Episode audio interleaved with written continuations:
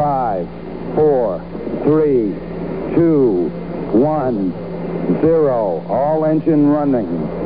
Liftoff. We have a liftoff. 32 minutes.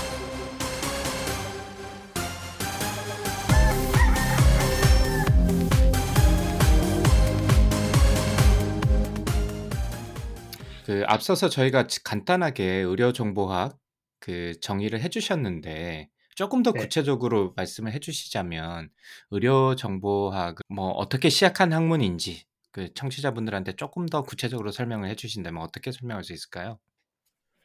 아, 네.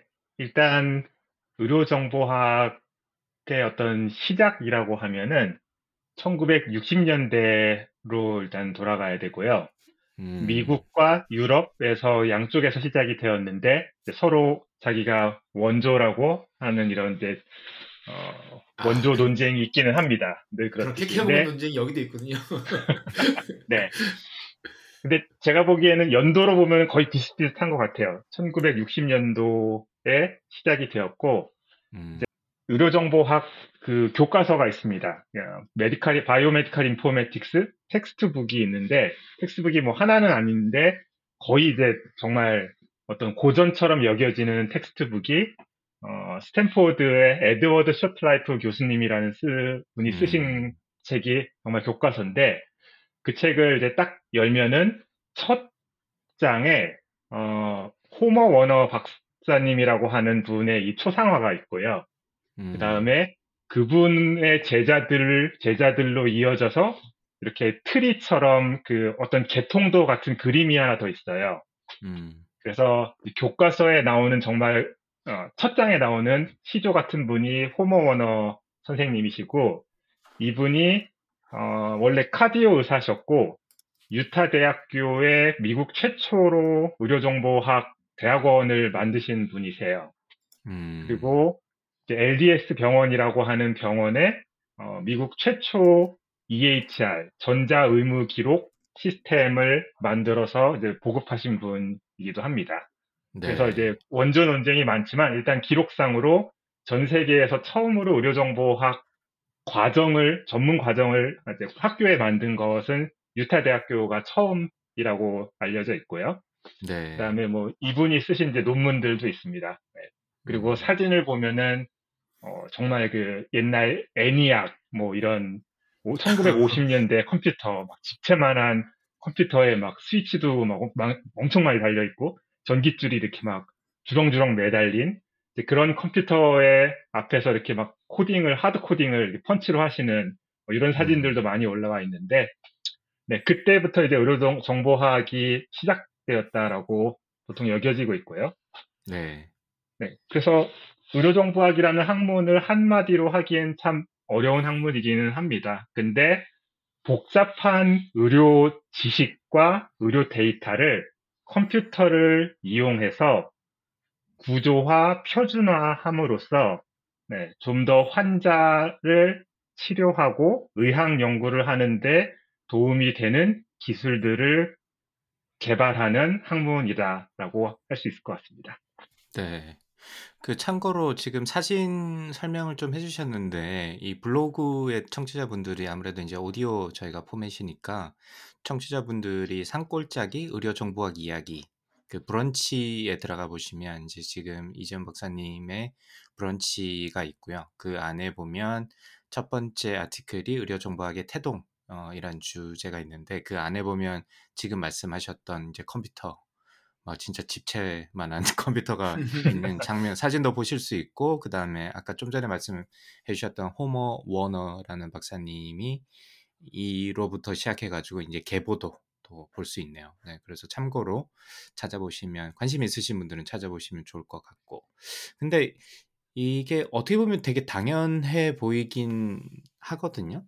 그 의료 정보가 굉장히 그 대단하고 보통 의료계에서도 뭐 통계나 이런 거를 활용을 해가지고 뭐 치료의 효과나 이런 것들을 많이 테스트를 하니까 어떻게 보면 이런 데이터를 구조화해서 잘 정리해 놓는 게 필요하다고 여겨지는 게 당연할 것 같은데 이게 어, 네. 그좀 제가 잘 몰라서 여쭤보는데 이게 어렵나요? 어렵다면 어떤 부분이 특별히 하게 하게 어려운지도 좀 궁금하고 어떻게 언뜻 생각해 보면 데이터 포인트도 너무 많고 그 다음에 데이터 형태도 굉장히 다양할 것 같고 뭐 그런 생각이 언뜻 들긴 합니다만.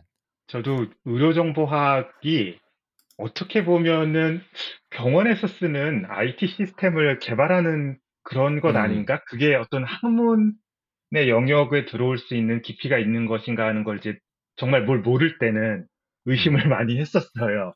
네네 네. 근데 왜냐하면 저는 공학도 출신이니까 뭔가 요구사항이 있다라 그러면 그러면 그걸 구현하는 건 기술의 그냥 문제, 구현의 음. 문제인가 아닌가, 엔지니어링의 문- 문제인가 아닌가라고 생각을 했었거든요. 근데 네네. 이제 이 분야에 한 15년 정도 있으니까 저는 아직도 제가 뭐 의학을 이해한다라고 생각을 하지 않는데 뭐가 어려운지는 알겠어요. 그 뭐가 음. 어렵냐면은 어, 예를 들면 알파고가 이제 바둑을 두잖아요. 네. 그러면은 바둑도 정말 그 하나의 게임이지만 정말 어려운 그런 이제 어, 게임이기는 한데 그래도 어쨌든 알파고의 입장에서 보면은 바둑판 안에 놓여 있는 돌들이 다 보이거든요. 그게 음. 돌을 뭐 감춰 놓는다든가 이런 그, 여- 그 분야의 용어로는 뭐 불완전 정보 게임, 그다음에 완전 정보 게임 뭐 이렇게 얘기를 하더라고요. 그러니까 바둑 음. 같은 경우에는 서로 이렇게 다 열어놓고 어, 다 같이 열어놓고 그냥 하는 게임이기 때문에 정보가 다 보이는데 의료라고 하는 것은 이런 겁니다. 예를 들면 환자가 아파서 왔는데 의사는 정말 아주 제한된 정보만 가지고 이 환자를 치료를 해야 되는 거예요. 그냥 음. 몇 가지 검사해보고 아니면 뭐 찍어보고 아니면 환자한테 물어보고 근데 사람이 몸이라는 건 너무너무 복잡하기 때문에 그 네. 지식은 아주 일부에 불과하다는 거죠. 그렇죠. 네. 그래서 의료사고도 많이 나고 아무리 경험이 많은 의사라고 하더라도 그 환자를 100%다 잘 치료할 수는 없는 거라서 그럼 도대체 이렇게 복잡한 의료 정보 거기다가 완전하지도 않은 정보를 컴퓨터로 구현을 해서 뭔가 알고리즘으로 만들거나 자동화하거나 뭐 표준화한다는 것이 정말 가능한 것인가? 일단 음. 그 점이 굉장히 어려운 것 같습니다. 그러니까 사실은 음. 문제 정의부터 일단 굉장히 어려운 학문인 거죠. 그래서 음. 처음 보기에는 생각했을 때는 그렇게 어려운 거 아닌 것 같은데 병원에서 쓰는 시스템을 만드는 건가 하다가 정말 이제 들어가면 들어갈수록 이건 정말 안개 속을 헤매는 것 같은 네, 음. 그런 학문이라는 느낌이 많이 듭니다. 네. 그러면 이게 궁극적으로 이렇게 해서 뭐 주제마다 조금 다를 수는 있지만 이 얻고자 하는 어 그런 목표라고 하면 네. 좀 너무 거창할 수도 있는데 그런 게 뭐 공통적으로 하기는 어려울 수도 있는데 좀 일반화해 보자면 그런 게 좀 있나요? 궁극적으로는 이제 두 가지 방향이 있습니다. 좀 음. 라디컬한 의료정보 학자는 궁극적으로 의사의 어떤 지식 노동을 컴퓨터가 대체할 수 있다라고 생각하는 사람들이 있어요. 네. 근데 많지는 않습니다. 굉장히 소수에 가깝, 소수 의견에 가깝고 대부분의 의료 정보학자들은 아무리 컴퓨터가 발달을 해도 뭐 요새 한참 핫한 인공지능이 뭐 정말 음. 계속 발전한다고 하더라도 인간 의사를 완전히 대체하지 못하며 결국은 인간의 의사결정을 지원하는, 보조하는 음. 그런 도구일에 불과하다라고 하는 이제 견해가 음. 있어요. 어쨌든, 어쨌든, 뭐, 그건 정말 아득한 훗날의 얘기고, 어, 두, 이 분야, 두, 두 갈래 이런 생각을 가진 사람들이 동의하는 거한 가지는 의료 정보는 정말 복잡한데, 이런 발전하는 컴퓨터 기술을 활용하면은 이런 굉장히 복잡한 의료 정보를 어, 음. 의사가 잘 처리할 수 있도록 어, 도와줄 수 음. 있다. 이런 어떤 어, 공감대는 당연히 있습니다. 그러므로 네. 인해서 뭐 실수를 줄이거나 더 나은 진단을 하거나 아니면 음. 더 나은 어떤 scientific 발견을 하거나 뭐 이런 음. 것을 하는 것이 의료정보학의 목표라고 할 수 있습니다. 저희가 이제 쪼박님이랑 에릭 토폴 박사님이 쓴 Deep Medicine 책을 네. 같이 한번 읽은 적이 있는데 사실 방송을 해놓고 녹음을 해놓고 저희가 아직 못 내보내고 finish를 못 해가지고 지금 거기서 나오는 내용이랑 거의 대부분이 중복이 되는 것 같네요. 어디서 들어본 듯한 느낌도 많이 들고 그쵸 쪼박님? 그렇죠. 아무래도 뭐 에르토폴 교수님이 이 분야에서도 유명한 분이시기도 하니까 그러면 의사 입장에서는 이게 좀 위협이 되지도 않을까요? 약간 그 expert decision system 같은 느낌이 좀 들기도 하고 이게 약간 radical 측면에서 보면 그러면 궁극적으로 인제 의사가 저희 SF 영화 같은 데서 보면 인제 사람이 환자가 누우면 컴퓨터가 진단을 한 다음에 어떤 치료까지도 다 내리는 그것 자체가 어 기계가 대체를 궁극적으로 할 수 있다면 의사분들 입장에서는 별로 그렇게 물론 도움은 되겠지만 '달갑지 네. 않겠다.'라는 생각하시는 분들도 많을 것 같긴 한데 혹시 네 뭐 그런. 네. 이야기를 들어보신 적이 있는지도 좀 궁금합니다. 많이 듣습니다. 특히 저는 이제 직장을 옮겼지만 그 네. 병원에서 재직할 때는 음. 어 특히 인공지능이 초창기에 막 떴을 때그 음. 알파고 어가 한참 이렇게 파란을 일으켰을 때 네. 어 실리콘밸리에서는 좀 그런 라디칼한 주장들이 많이 나왔어요. 네뭐 음. 극단적으로 얘기해서 뭐 한 30년 후에는 의사는 없어질 것이다. 뭐 이런 그게 어떤 기술적인 합리적인 예측이나 통계나 뭐 이런 치로 나왔다기보다는 물론 그런 분들도 계세요. 정말 똑똑하신 분, 이 분야의 어떤 대가 같은 분들이 그런 얘기를 하실 수도 있는데 조금 음. 이게 속된 말로 뜨기 위해서 약간 좀 어그로를 끄는 식으로 음. 네, 그렇게 좀 세게 말씀하시는 분들도 또 많이 계세요, 사실. 네. 네 네. 네, 근데 그거는 이제 먼 미래의 일이라고 저는 생각을 하기 때문에 그게 뭐 음음. 맞을 거다 안 맞을 거다는 정말 그냥 예측의 영역이지만은 어, 저 개인적으로는 어, 아무리 컴퓨터가 발전, 발전을 해도 네 정말 한- 제가 뭐 있을 동안은 몇십 년 정도 아니면 음. 멀리 보면 100년 이내에는 컴퓨터가 의사를 대체하는 일은 아마 안 일어나지 않을까 싶습니다. 왜냐하면 어, 너무 그만큼 의학이라는 것의 그 도메인이 넓고 복잡하고요.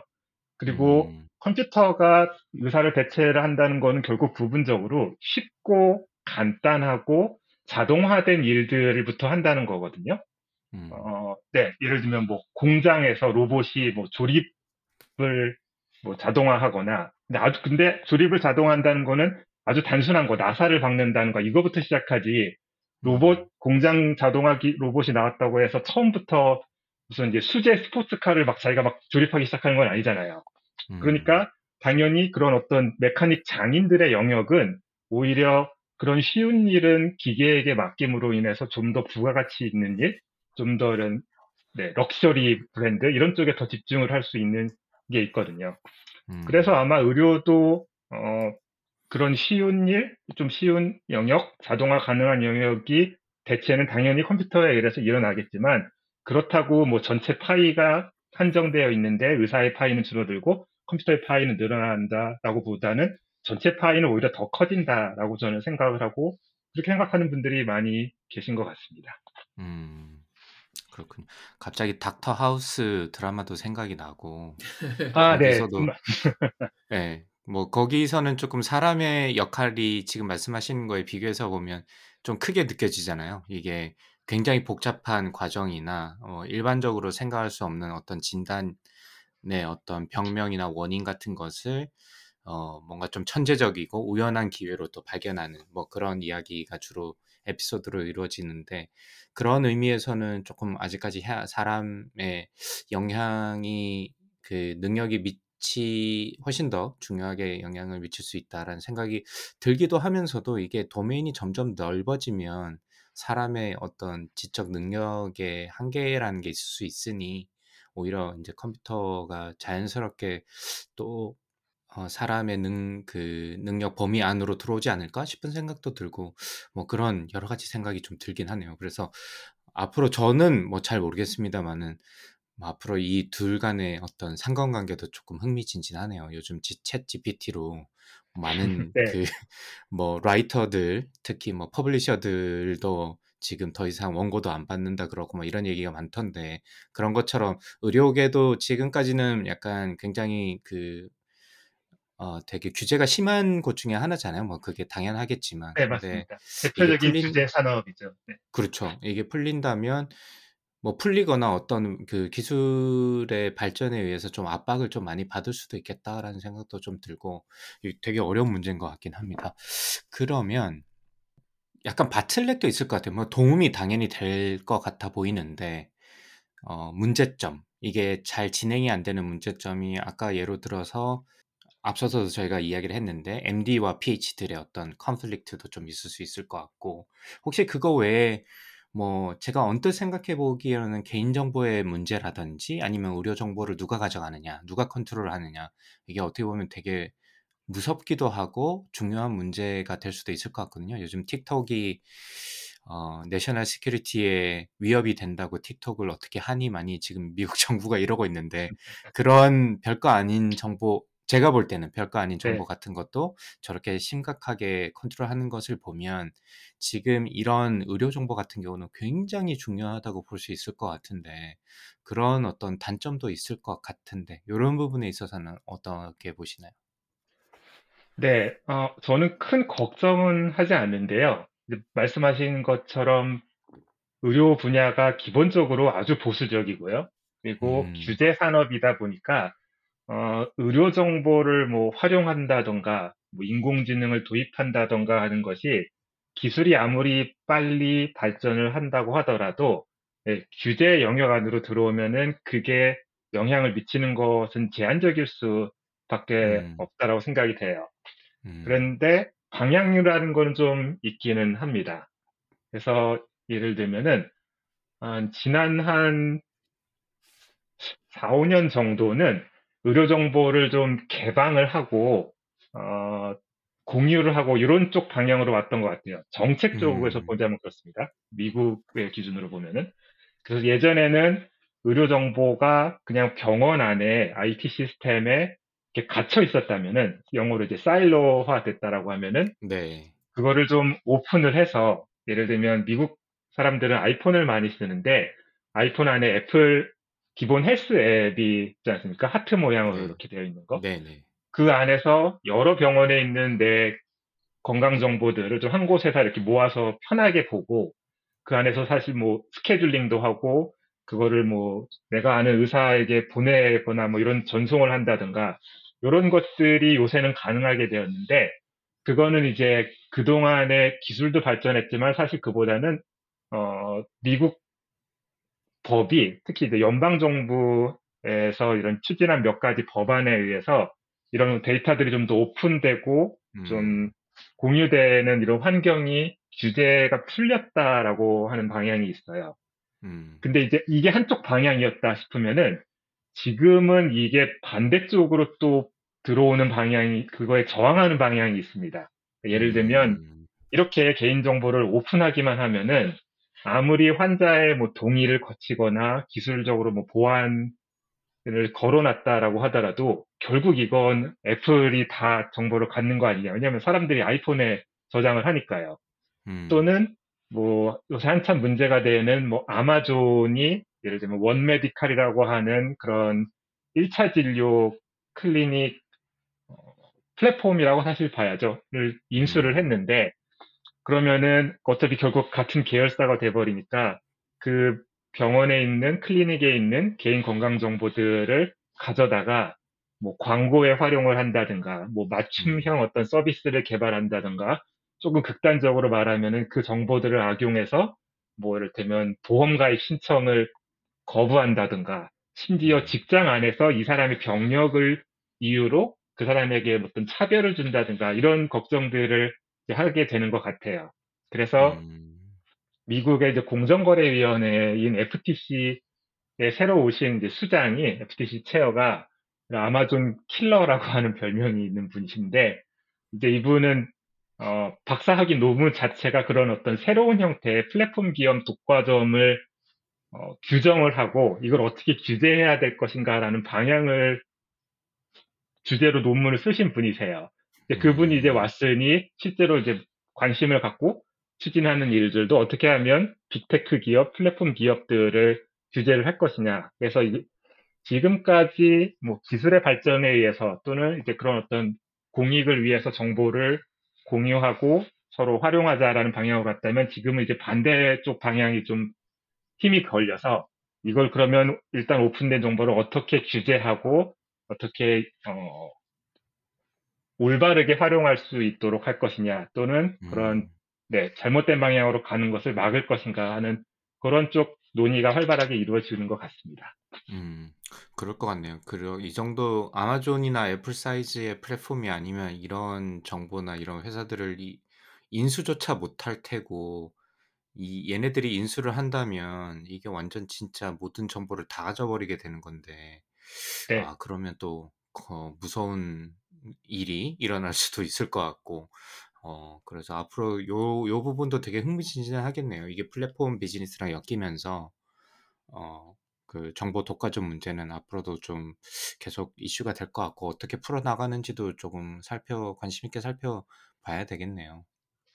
그러면 제도적인 문제 저희가 조금 이야기를 해 봤는데 아무래도 이제 굳이 저희가 한국 상황과 비교를 해 보자면 지난번에 저희가 시스템적으로는 한국도 굉장히 빠르다 오히려 이런 네. 얘기를 조금 했던 것 같은데 규제 측면에서 보면 그래도 미국이 좀 더 어, 적극적으로 이 이쪽 분야가 발전할 수 있게 지원해 주는 느낌을 비전공자로서 좀 받긴 하거든요. 그래서 입장에서 한국과 미국 상황을 좀 더 비교를 해보자면 박사님의 의견이 어떠신지 좀 궁금합니다. 규제에 관련된 법 제도에 관련된 문제는 워낙 전문가분들이 따로 음, 계시고 네, 네네. 제가 말씀드리기에 좀 조심스러운 면이 많긴 합니다. 저는 한국이 네. 딱히 어떤 정보의 개방 측면에서 뒤떨어졌다라는 생각은 안 하는 편입니다. 개인적으로요. 네. 네네네. 어, 다만 한국은 뭔가 법이 어, 좀 여러 법이 아직도 정비가 안 되어서 음, 이 규제에 맞추려면 저 규제가 안 맞고 저 규제에 음, 맞추려면 이 음, 규제가 안 음, 맞는 이런 좀 복잡한 상황인 것 같아요. 음, 근데 사실 미국도 그 상황은 예전에 그랬다고 합니다. 왜냐하면 미국은 주가 많고 연방법이 음, 있고 이제 주법이 따로 있는데 그렇죠. 예전에는 이런 의료 정보 또 개인 건강 정보를 다루는 그런 통합된 연방 정부 차원의 연방법이 없었다라고 해요. 그래서 음, 그냥 각 주에서 알아서 하다가 그래도 한 20년 전에 히파라고 하는 법이 처음 만들어져서 좀 이제 음, 체계를 갖췄고 그런 다음에 뭐 하이테크 그다음에 21세기 치유법이라는 법들이 또 계속 법제화가 이루어지면서 그래서 지금은 어느 정도 연방정부 차원에서 개인정보를 어떻게 어, 활용하거나 규제할 것인가라는 그림이 그려졌던 것 같습니다. 그래서 저는 음. 한국도 지금 그런 걸 만들어가는 과정에 있지 않나라는 생각이 듭니다. 그러면 저희가 이제 그 일반 비전공자나 일반인이 생각할 때 가장 쉽게 생각해 볼 수 있는 게 아까 뒤에 앞에서도 조금 말씀해 주셨던 것 같은데 EHR 그 네, electronic health record 를 기록을 하면 뭐 미국 같 한국에서는 제가 그랬나 기억이 안 나는데 미국 같은 경우는 보면 제 뭐 blood test하고 이런 거를 historical하게 어 이렇게 result를 이렇게 볼 수 있게 요렇게 정리도 해주고 뭐 요런 요렇게 이제 제공을 하더라고요. 쪽이 도움이 뭐 가장 쉽게 생각해 볼 수 있을 것 같은데 제가 아, 제대로 이해한 게 맞나요, 박사님? 아, 네. 일단 가장 기본적으로는 음, 의료 정보학도 어쨌든 정보학이잖아요. 정보를 다루는 그렇죠. 학문이기 때문에 가장 먼저는 정보를 가능한 한 많이 잘 수집하는 게 일단 중요하고요. 네. 음, 많이 일단 모으면 어쨌든 그 안에서 좋은 정보, 나쁜 정보 많이 들어옵니다. 그 음, 다음에 두 번째로는 모은 정보를 컴퓨터가 이해할 수 있도록 체계화시키고 구조화, 표준화시켜서 잘 음, 저장하는 게 또 중요합니다. 음, 그리고 나면은 데이터를 네, 잘 필터링하고 뭐 노이즈를 제거를 해서 제대로 이제 표준화해서 저장을 시킨다. 네. 음, 그렇게 잘 저장하고 나면은 그때부터는 정말 쓸 일이 무궁무진합니다. 뭐 예를 들면은 음, 간단하게 뭐 어, 환자가 그 정보를 조회하거나 아니면 의료인이 조회하거나 보내거나 아니면은 그걸로 이제 어떤 분석을 하거나 어, 음, 나중에 이제 뭐 과학 연구 뭐 정보를 많이 모아서 다 음, 큰 환자군을 만들어서 뭐 이런 치료를 했더니 이런 결과가 잘 더 나왔더라. 뭐 더 나은 치료법을 찾거나 더 나은 어떤 약의 효능을 찾거나 뭐 그런 것까지 다 결국은 이어지는 것 같아요. 근데 음, 재밌게도 저는 의료정보학이 재밌는 학문이라 생각하는 이유가 어, 이 비전을 보면 정말 멋집니다. 예를 들면 어, 한 30년 후에는 인공지능이 의사를 완전히 대체할 거야. 이런 얘기를 들으면 뭔가 좀 그 생각에 동의하든 안 하든 이렇게 막 불끈불끈 뭔가 어, 오 진짜 그럴까 막 이런 생각이 들잖아요. 그리고 막 네, 네, 논쟁도 막 많이 벌어지고 싸우기도 할 것 같고 네, 네. 궁금해지는데 실제 제가 현업에서 의료정보학을 하면은 연구를 하든지 아니면은 실제 현장에 일을 하든지 보면은 음, 가장 기본적으로 돼야 될 것부터 전혀 안 되는 게 많습니다.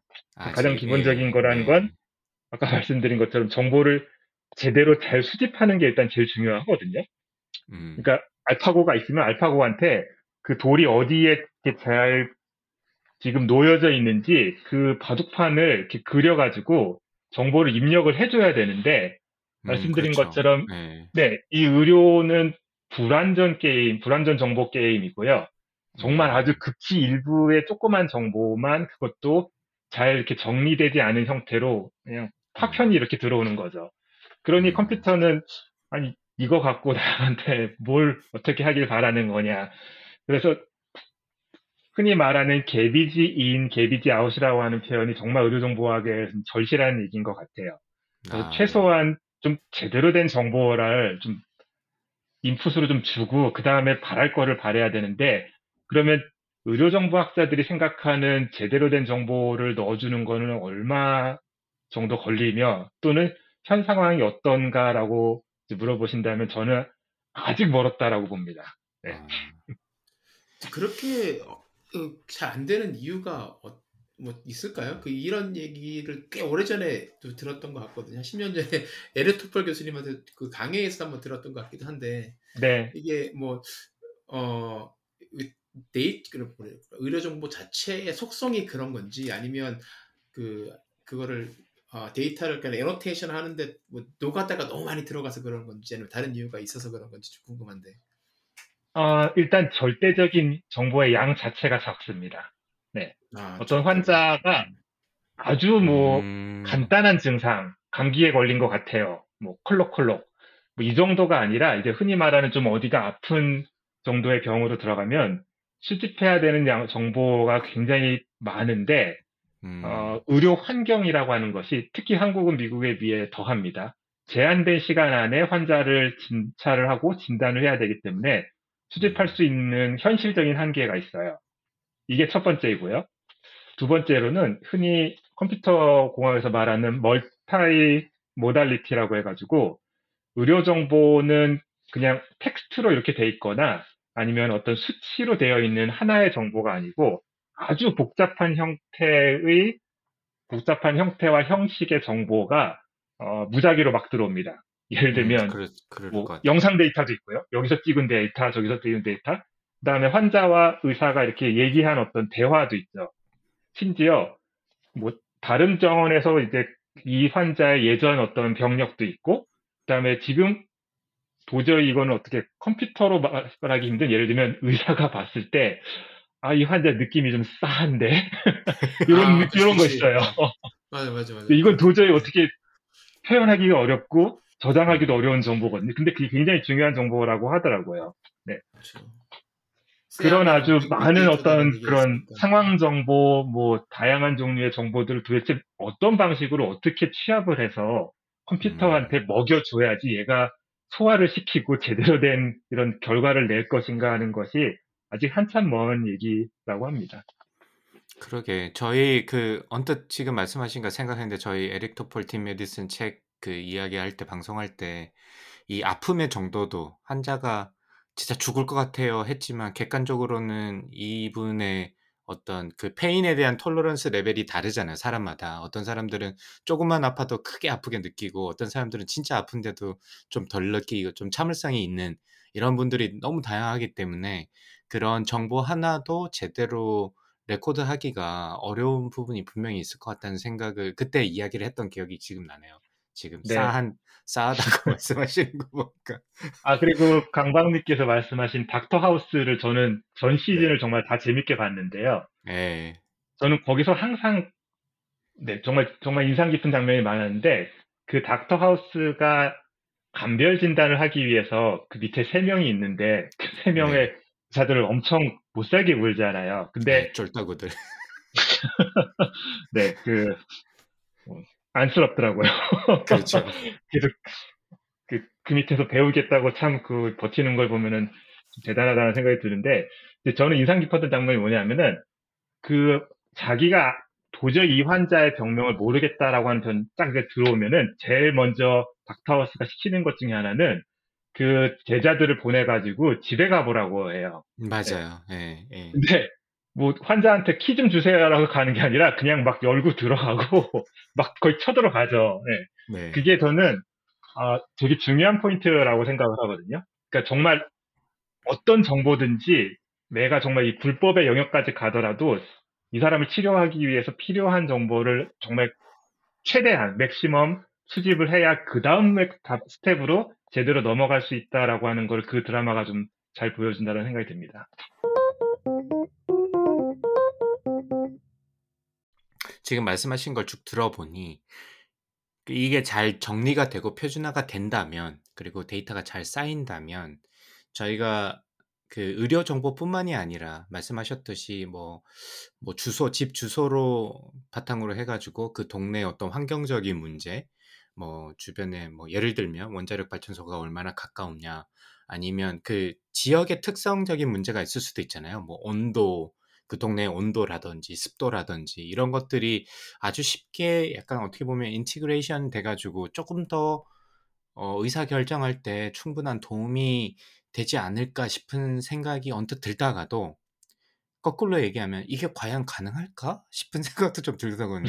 어떻게 그렇게 네. 디테일한 그 정보까지 어, 하물며 이제 박사님 말씀해 주신 거는 뭐 일어나진 않겠지만 물론 드라마라서 약간 어떻게 보면 그 불법적인 선을 넘나들 정도까지의 데이터를 우리가 과연 구할 수 있을까라는 생각도 좀 들긴 하거든요. 그냥 이게 이상향이 아닐까 그냥 꿈꾸는 그런 게 아닐까 네. 싶은 생각도 좀 들기도 하고 여러 가지 감정이 좀 왔다 갔다 하네요.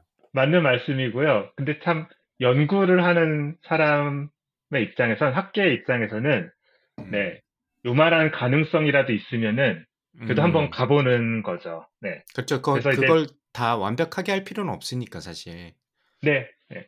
음. 그래서 말씀하신 것처럼 어, 의료정보학계의 어떤 그 연구 방향도 이제 저는 이제 학계에 있는 사람은 아닙니다만 이제 학계에 계신 분들은 이제 음. 펀딩을 어, 따오려면은 어떤 연구 방향의 주제라는 게 항상 있잖아요.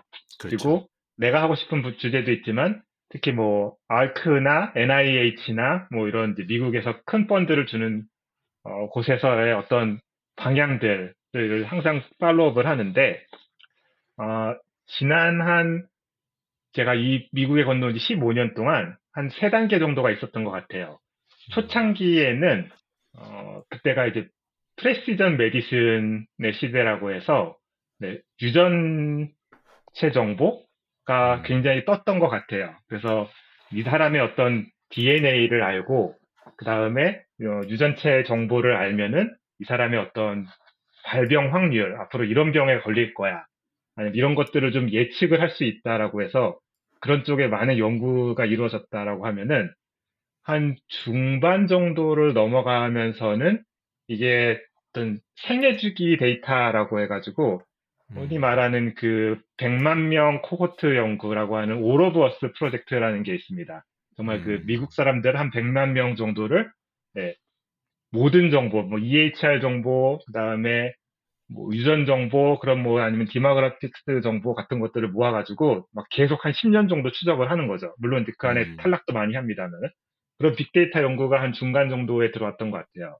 근데 그러고 나서 어떤 깨달음을 이온 것이 아, 이 화- 사람의 건강이라는 게 어, 이 사람의 어떤 유전적인 것, 그 다음에 질병 병력 이런 것도 중요하지만 의외로 사회 환경적 요인이 건강에 많은 음. 영향을 미친다라는 그런 어떤 결과들이 많이 나왔고, 네. 그래서 한 지금 한 3, 4년 정도의 연구들을 보면은 이런 사회 환경적 연구, Social Determinant of Health라고 합니다.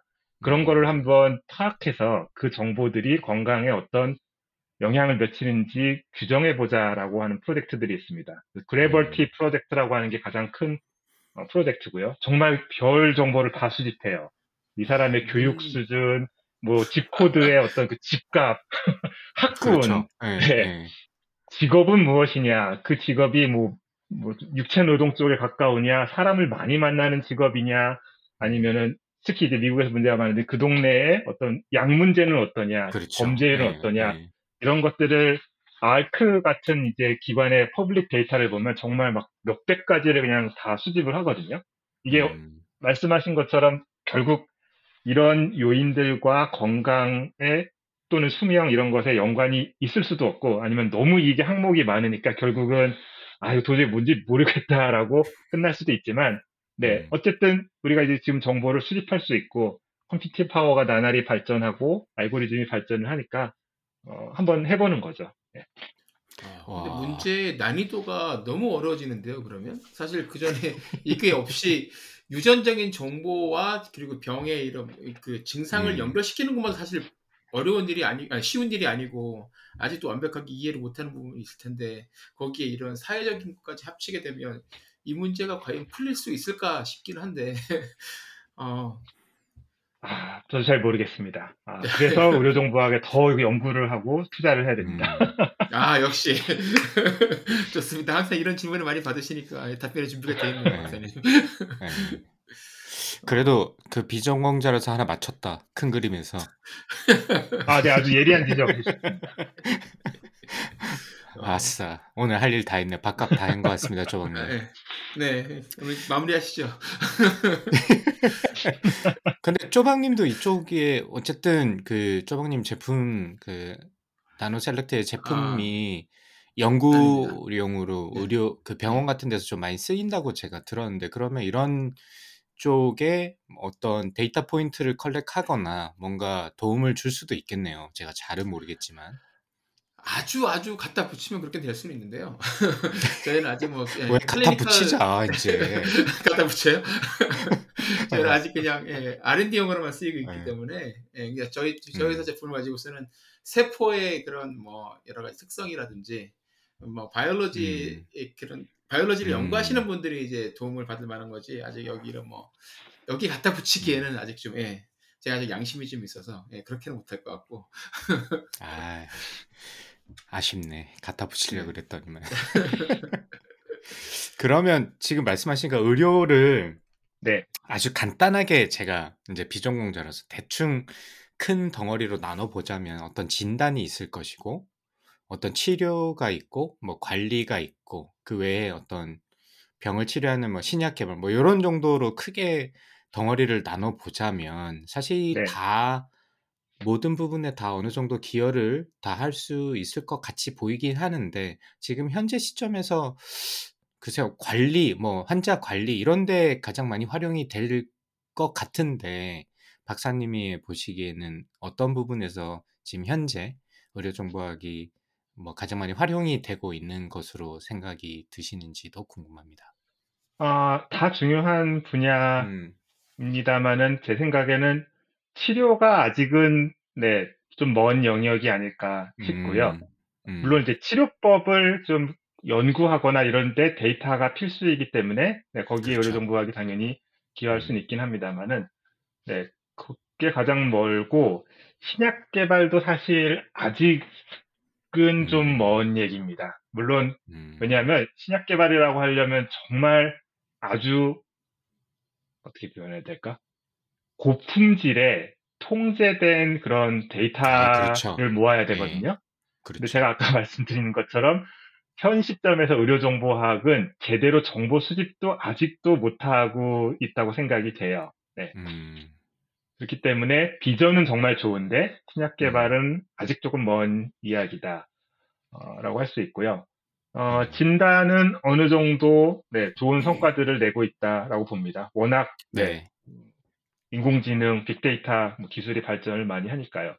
음, 그리고 미국 기준으로 한국은 조금 다르긴 합니다만 의료정보학은 사실 관리하고 밀접한 연관이 있고 네, 음. 관리의 어떤 개선에 큰 영향을 많이 주어왔던 것 같아요. 실제로 어떤 가치를 제공하는 쪽이기도 합니다.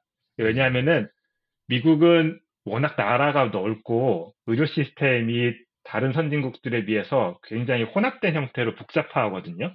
그러니까 음. 민간 의료도 있고, 그다음에 단일 보험도 없고, 그다음에 정보도 네, 다 파편화되어 있고, 보험 회사도 보험 회사별로 막 다 나눠져 있고, 그래서 음.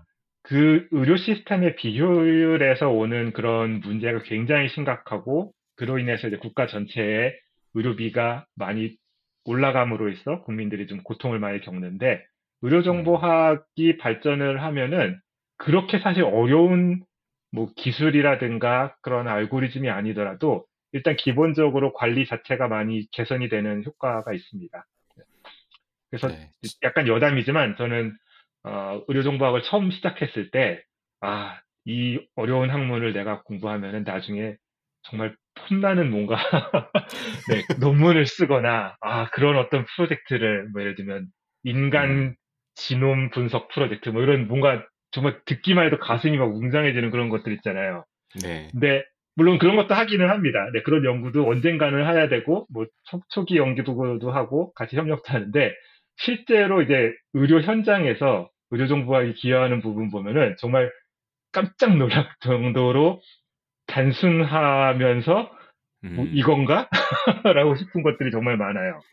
음. 네. 그만큼 이제 어떤 현장에서는, 네, 어, 현장에서 어떤 효용을 발휘하는 거는 그런 첨단 기술이라기보다는 모자란 부분을 그냥 채워주는 그런 그렇죠. 거죠. 네. 네. 지금 그 말씀하시니까 제가 얼마 전에 어금니가 한 4분의 1 정도 부러졌어요. 그래서 어이구, 네. 네, 그래가지고 그 바로 직전에 이제 치과 정기 검진이 있어서 갔는데 그 크라운을 씌우자 이러더라고요. 그래서 그렇게 하자 그랬더니만 보험회사에 먼저 제 엑스레이 사진을 보내가지고 니네 보험 받아줄 건지 확인하고 난 다음에 치료가 시작된다고 하더라고요. 그래서 그것도 상당히 네. 놀랐고 두 번째는 그래서 제가 얼마 걸리냐 물어봤더니 어, 빠르면 2주에서 4주까지 걸린다고 하더라고요. 그래서 미국에서는 음. 굉장히 빠른 거 아닌가요? 왜냐면 저는 그 이런 뭐 치과 치료도 그렇고 별로 그렇게 아픈 적이 많이 없어가지고 한국에서도 사실 별로 해본 적이 별로 없어서 이게 잘 모르는데 너무 길게 느껴지는 거예요. 그래, 그래서 이제 주변에 물어봤더니만 어 그만하면 상당히 빨리 해주는 건데 이러더라고. 그래서 제가 아고 지금 의료의 미국 의료의 문제점을 지금 절실히 느끼고 있습니다. 네. 그래서 아직까지 4분의 1이 깨진 채로 그냥 다니고 있습니다. 아, 네, 그렇군요. 그러면 이제 그 박스 저희가 이제 뭐 현재 미래 왔다 갔다 하면서 조금 이야기를 좀 많이 해봤던 것 같아요. 그래서 좀 뭔가 큰 그림, 뭐 인류를 화성에 보내겠다 정도의 그림을 가질 수도 있고, 근데 실제로 활용되는 거는 뭐 그렇지 않을 수도 있고 여러 가지 레벨로 저희가 이야기를 나눠봤는데. 미국에는 어떤 정도의 이쪽에 관심이 있는 분들이 있으시다면 어떤 회사가 있는지도 조금 궁금하고 그거를 좀 소개시켜 주셔도 좋을 것 같고 네. 분야나 음. 아니면 어떤 회사의 예로 조금 들어주셔도 좋을 것 같고 그 블로그에서 제가 가장 재밌게 봤던 것 중에 하나는 입사 과정에 대해서 조금 정리를 해주셨어요. 그래서 아, 그것도 역시, 약간 예 네. 약간 그 뭐 짧게 뭐 굉장히 길게 써주시긴 했, 는데 조금 정리를 해서 어, 이쪽에 관심 있는 분들이 어떻게 어프로치를 하면 좋을지도 조금 의견을 나눠주시면 좋을 것 같습니다. 이 분야에 관심이 있으신 분들, 어, 뭐 지금 미국에서 공부를 이미 하시고 계시거나 아니면은 뭐 한국에서 계시는데 뭐 요새는 한국에서도 워낙 다들 영어를 잘하시더라고요. 그래서 그렇죠. 미국으로 네. 뭐 바로 오시는 분들도 계시고 깜짝깜짝 놀랍니다. 네. 그런 분들이 계시다면은 아, 이 분야의 커리어는 일단 세 가지 정도 sector가 있습니다. 네, 첫 번째는 의료기관이 있고요. 네, 두 음. 번째는 어, industry가 있습니다. 세 번째는 학교가 있습니다. 근데 일단 음. 끝에 거부터 말씀을 드리자면 학교에 간다는 것은 어떤 academic한 연구를 할 가능성이 있거나 의지가 있어서 의료에 관심이 있어서 학자의 길을 가고 싶으신 분들이 가는데 음. 어, 그 이거는 그냥 제 아주 제 개인적인 의견입니다. 그좀 편향된 의견이기도 하고요. 저는 의료정보학이 아직까지는 학문의 깊이가 어, 많은 학교에서 아주 깊은 아카데믹한 연구를 할 정도는 아니지 않을까라는 생각이 음. 듭니다. 네, 제가 어떤 학문을 뭐 깊다 얕다라고 하는 게 아니고요. 저는 의료정보학이라는 학문이 정말 그 가치를 발하는 곳은 현장이라고 생각을 해요. 음, 음. 그렇게 또 교육을 받았습니다. 인터마운틴에서 정말 40년 넘게 이 의료정보학의 그 역사를 지니고 정말 이 기라성 같은 선배님들이 계신 곳에서 그렇게 이제 훈련을 받아왔기 때문에 어, 안 된다라고 하는 게 아니라 제가 어차피 안 가기도 했었지만은 어, 학계에 가시려는 분들은 정말 어떤 의료정보학의 학문적인 측면에서 이거는 정말 내가 한번 걸어보고 싶다. 네, 이 길을 아무도 안 가본 길을 나는 비전이 보이고 한번 내가 정말 해보고 싶다라고 하는 분들이 가실 수 있는 곳이라는 생각이 들어요. 음, 그리고 병원에서 의료정보학을 하는 경우가 있습니다. 근데 이 경우는 어, PhD를 하신 분들 또는 뭐 PhD가 아니더라도 공학도 출신의 분들께는 조금 제한된 자리가 되어가는 것 같습니다. 이것도 역시 제 음. 아주 개인적인 의견인데 어, 병원에서 의료정보학을 한다라는 얘기는 요새는 병원에서 어떤 깊은 연구를 하는 게 아니라 어, 최신 의료정보학 어떤 tool이나 기술들을 현장에 어떻게 좀 효과적으로 적용할 것인가 하는 그런 현장의 일을 하거나 아니면 좀 응용 연구를 하시거든요. 근데 음. 그런 경우에는 아무래도 도메인 지식을 가지고 계신 분들이 훨씬 어, 조금 속된 말로 가성비가 잘 나와요. 물론 안 된다는 음. 얘기는 아닙니다. 누구나 다 그걸 극복하는 분들도 계시고 한데 그래서 주로 어, 의사, 간호사, 약사, 뭐 그런 클리니션 출신들이 의료정보학을 좀 더 추가적으로 공부를 하신 경우가 가장 어, 잘 하시는 것 같아요. 음, 마지막으로 산업계에는 이제 대부분 이제 IT 업계 쪽으로 갈 수가 있는데 전통적인 의료정보학 IT 업계에는 EHR 회사들이 일단 있습니다. 미국 음. 기준으로 에픽이 업계 1위, 서너가 업계 2위 정도 되고요. 그 다음에 어, 다른 이제 뭐 헬스 앱 개발 회사든가 아니면은 뭐 요새 마이크로소프트에 인수돼서 좀 화제가 되었던 Nuance라고 하는 그런 인공지능 회사도 있고요. 음, 그런 회사들이 있습니다. 그리고 빅테크 기업들, 뭐 구글, 마이크로소프트, 아마존들도 이제 헬스 IT에 관심이 많고 투자를 하고 있는데 장단점이 있습니다. 어, 전통적인 헬스 IT 기업으로 가면은 정말 그 어떤 업계에서 오래 쌓아온 그런 내공들을 배우기에 정말 좋아요. 음, 그런 반면에 어, 아무래도 좀 빅테크 쪽으로 간다라 그러면은 빅테크들은 자기들의 어떤 그런 플랫폼 기술을 먼저 생각을 하고 그걸 가져다가 헬스 IT 쪽에서 어떻게 어, 활용을 할까, 확장을 할까 이런 쪽으로 좀 생각하는 방향이 더 있는 것 같아요. 물론 이제 네. 경우에 따라 네. 다르기는 합니다. 그래서 음. 내가 정말 하고 싶은 것이 어떤 것인가, 뭐 이런 거를 좀 공부를 하는 기간 동안에 방향을 정하고, 그러고 난 다음에, 네, 어, 네, 미국에서의 어떤 커리어를 생각하면은 좀 시행착오를 줄이고, 네, 좀 그렇게 될 것 같습니다. 근데 제 생각에 네. 의료정보학은 워낙 빨리 변화하는 분야고, 융합학문이고, 일단 저를 봐도 순수 공학도 출신으로 의료정보학 시작해서 병원에 있다가 그다음에 정부 쪽으로 연구도 하고 뭐 학교에서 뭐 강의도 하고 협업 연구도 하고 뭐 이런 것 저런 거 많이 하거든요. 그냥 네. 어, 계속 배우면서 뭔가 내가 어떤 가치를 제공할 수 있는 포인트를 그때그때 찾아서 하면서 그 다음 단계로 넘어가는 그런 유연성이 있고 의지가 있으면은 그러면 다 잘하실 수 있을 거라고 생각됩니다. 말이 너무 길어졌습니다. 아닙니다. 네. 그 입사는 어떻게 하는 게 좋을까요? 예, 간단하게 가능한- 얘기할 수 있는지 모르겠다. 근데 아, 간단하게 얘기할 수 있는 것 같아요. 어떤 제 생각에는 많이 해보 시도해 보면 네 확률을 높일 수 있을 것 같아요. 있는 것 같아요. 아 네. 물론 그렇지.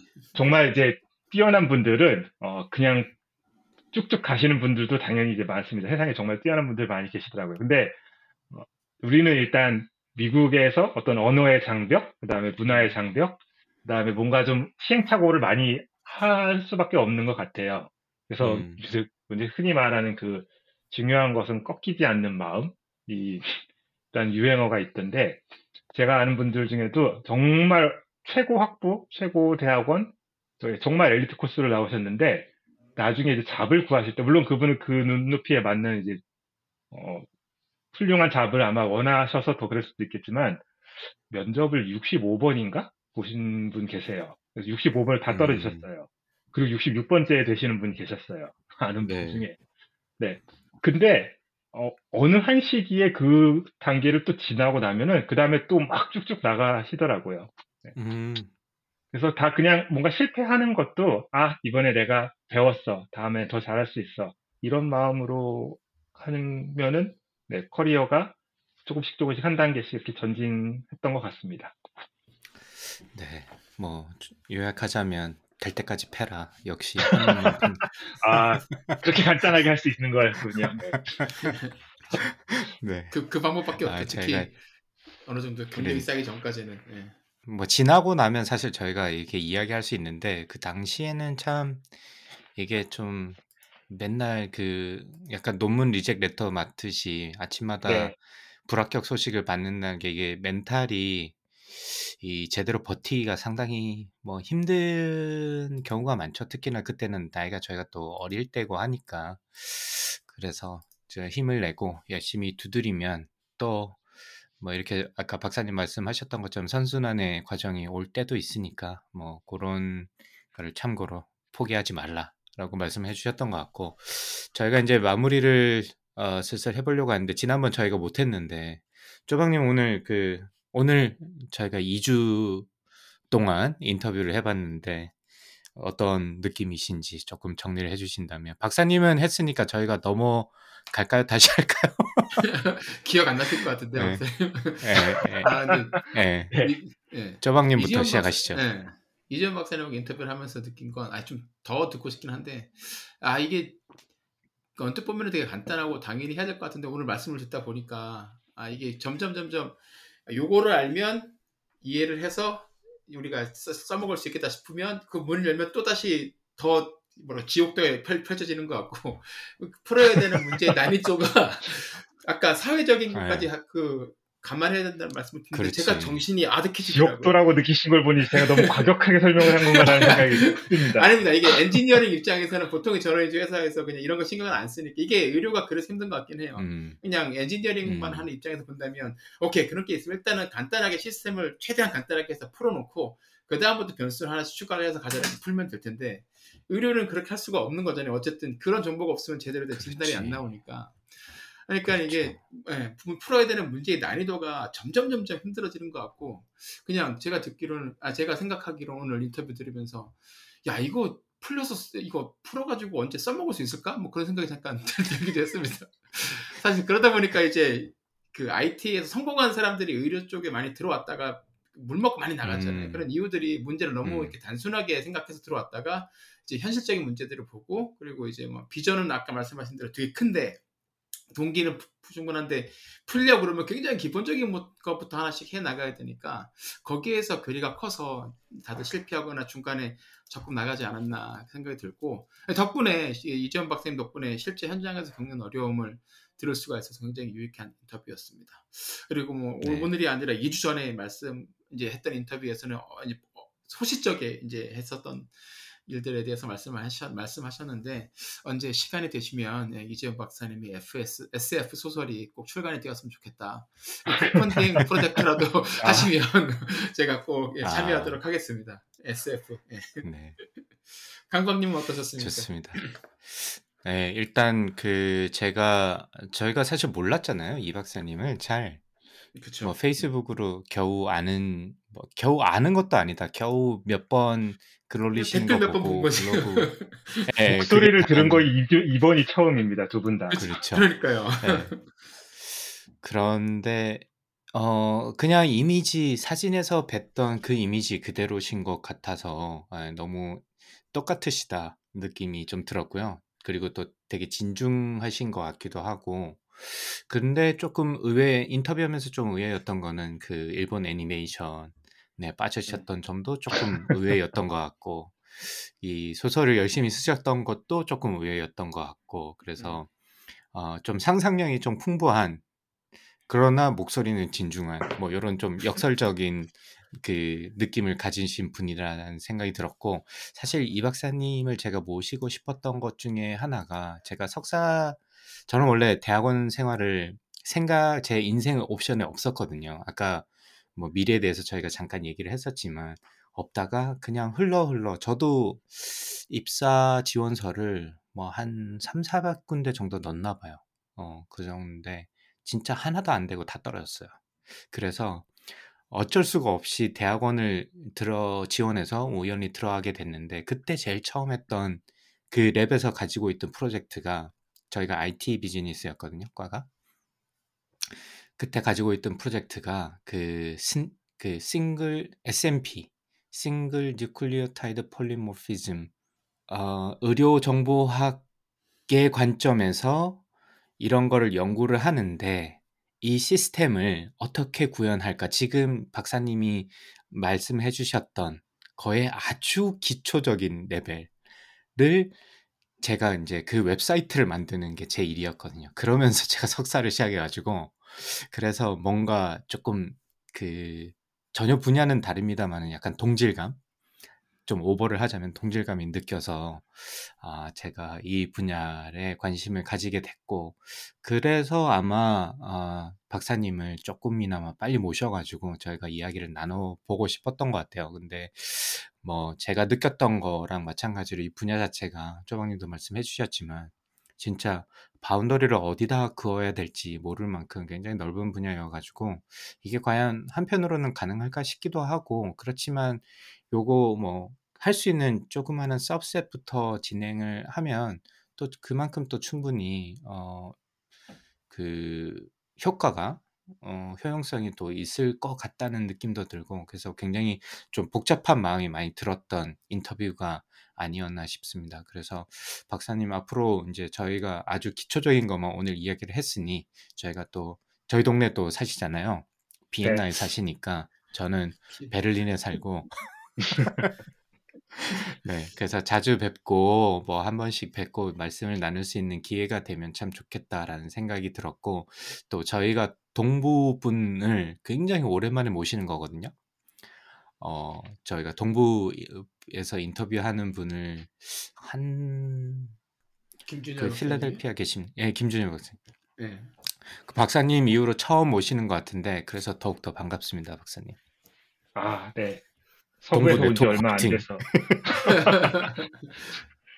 서- 동부라고 하기에는 약간 좀 얕은 느낌이 있긴 합니다만, 네. 아, 아직 어, 좋습니다. 그래서 싸우자, 쪼박.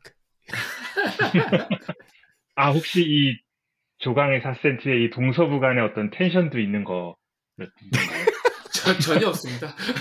제가 제가 만들고 있어요. 제가 너무 외로워가지고 왜 이렇게 다 없습니다. 하면 다 서부냐. 어, LA 싸우자 이러고 있습니다. 네. 네, 그래서 오늘 또 너무나 즐겁고 어, 많은 거를 조금 배워보고 지금 현재 어떻게 돌아가는지를 좀 배울 수 있어가지고 좀 좋았던 것 같아요. 그리고 저희가 지난 지난번에 녹음을 했다가 아직까지 publish 못했던 그 내용과 중복되는 부분도 좀 많아서 그런 거를 좀 현장감 있게 느낄 수 있어서 더 좋았던 것 같습니다.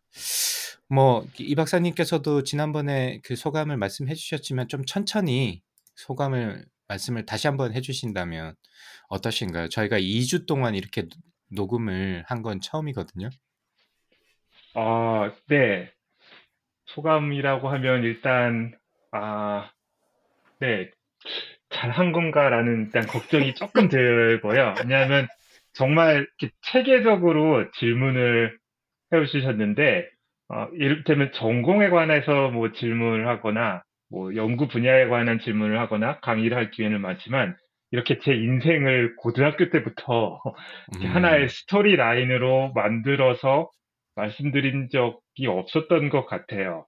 네. 참 저 자신을 돌아보는 어떤 기회가 됐다고 생각이 들고요. 네.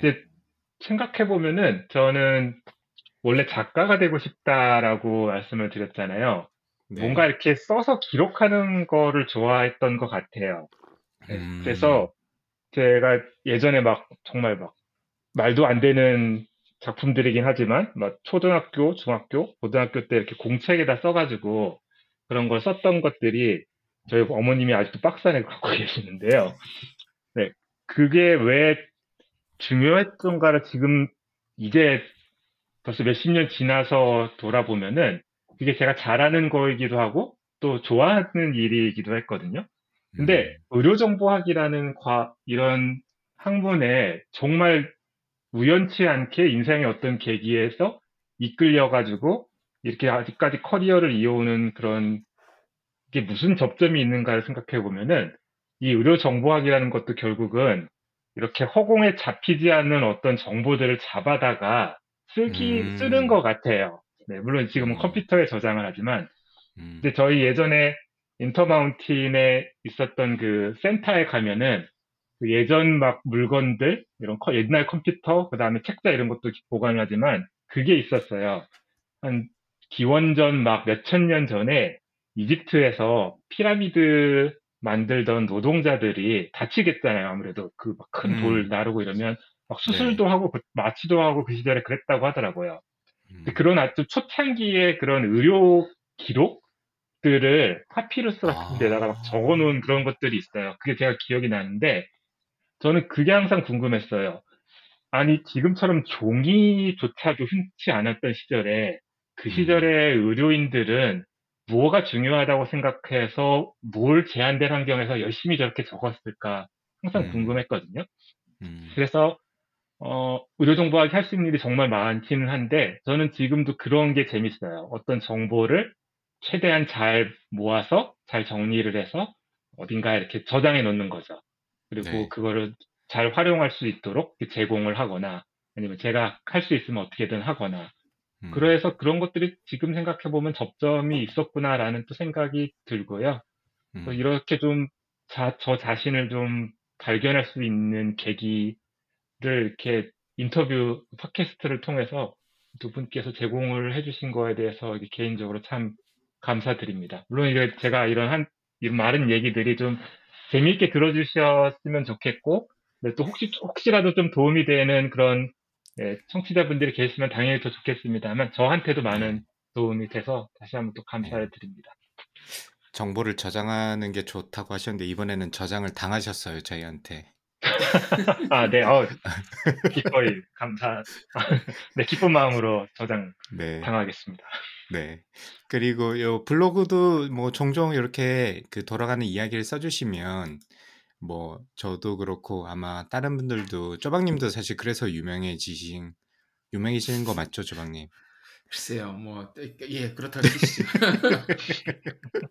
그래서 열심히 써주시면 또 많은 분들한테 많은 정보가 되지 않을까 싶습니다. 그래서 계속 시간 나실 때마다 또 써주시면 좋을 것 같고요. 저도 그러고 보니까 기록에 최근에 들어서 기록에 많이 게을러졌네요. 그래서 앞으로도 열심히 저도 다시 한번 또 글을 남겨보도록 하고 쪼박님도 뭐 요즘은 블로그 잘 안 하시니까 열심히 팟캐스트에서 기록을 또 남겨보시죠. 알겠습니다. 그러면 마무리는 지난번에 저희 했었나? 근데 어, 기억이 안 나네. 했어요. 마무리가 좀 마무리는 했었어요. 문제가 있었던 걸로 기억납니다. 네, 근데 매진 말은 끝났는지. 네, 네. 근데 매진 말은 얘기했어요. 조방님은 어, 그러면 여기서 끝낼까요? 그러면 네, 진짜. 네. 네 고생 고생 많이 하셨고 잠깐만. It's one small step for man, one giant leap for mankind.